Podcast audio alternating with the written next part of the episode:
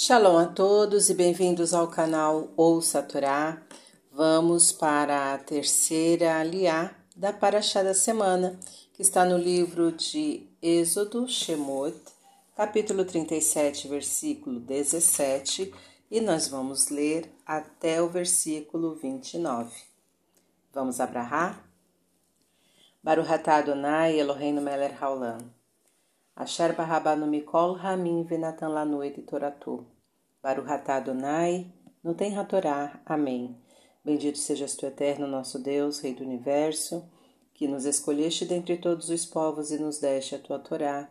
Bendito sejas tu, eterno, que outorgas a Torá. Amém.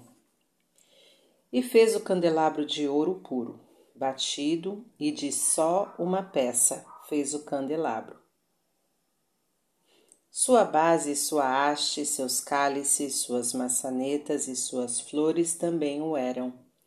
E seis hastes saíam de seus lados, três hastes do candelabro do primeiro lado e três hastes do candelabro do segundo lado, três cálices desenhados numa haste, maçaneta e flor, e três cálices desenhados na outra haste, maçaneta e flor. No candelabro, quatro cálices desenhados, suas maçanetas e suas flores. E havia uma maçaneta saindo debaixo de suas duas hastes, e uma maçaneta saindo debaixo das suas duas outras hastes, e ainda uma maçaneta saindo debaixo das suas duas outras hastes. Assim nas seis hastes que saíam dele, suas maçanetas e suas hastes dele eram todo ele feito de uma só peça batida a martelo e de ouro puro. E fez as suas sete lâmpadas, suas espevitadeiras e seus incensários de ouro, de um talento de ouro puro fez, e todos os seus utensílios. E fez o altar do incenso de madeira de acácia, um cúbito de seu comprimento, um cúbito de sua largura, quadrado e dois cúbitos de sua altura. De uma só peça era feito com os seus chifres e cobriu-o de ouro puro. Seu teto, suas paredes ao redor e seus chifres, e fez-lhe uma bordadura de ouro ao redor, e duas argolas de ouro fez-lhe debaixo de sua bordadura. Sobre seus dois cantos, sobre seus dois lados, para servir de lugar às varas, a fim de levá-lo com elas e fez as varas de madeiras de acácia, e cobriu-as de ouro, e fez o óleo da unção, sagrado, e o incenso das especiarias puro, obra de perfumista. Amém.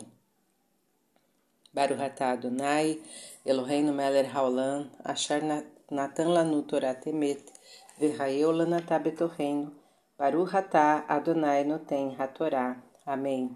Bendito sejas tu, eterno nosso Deus, Rei do Universo, que nos deste a Torá da verdade e com ela a vida eterna plantaste em nós. Bendito sejas tu, eterno, que outorgas a Torá. Amém. Vamos aos comentários, iniciando pelo versículo 17. E fez o candelabro. O candelabro era feito de ouro e de uma só peça, e sua base era uma espécie de caixa de três pés. A fabricação da menorá era tão difícil que o próprio Moisés não compreendia como fazê-la, até que Deus lhe mostrou o modelo exato, feito de fogo. São variadíssimas as explicações dos comentaristas a respeito do simbolismo do candelabro. A Kabbalah diz que a menorá simboliza a árvore da vida e os sete braços, os sete planetas, ou as sete primeiras palavras que compõem a primeira frase da criação do universo do livro Gênesis, segundo o sábio Malbim.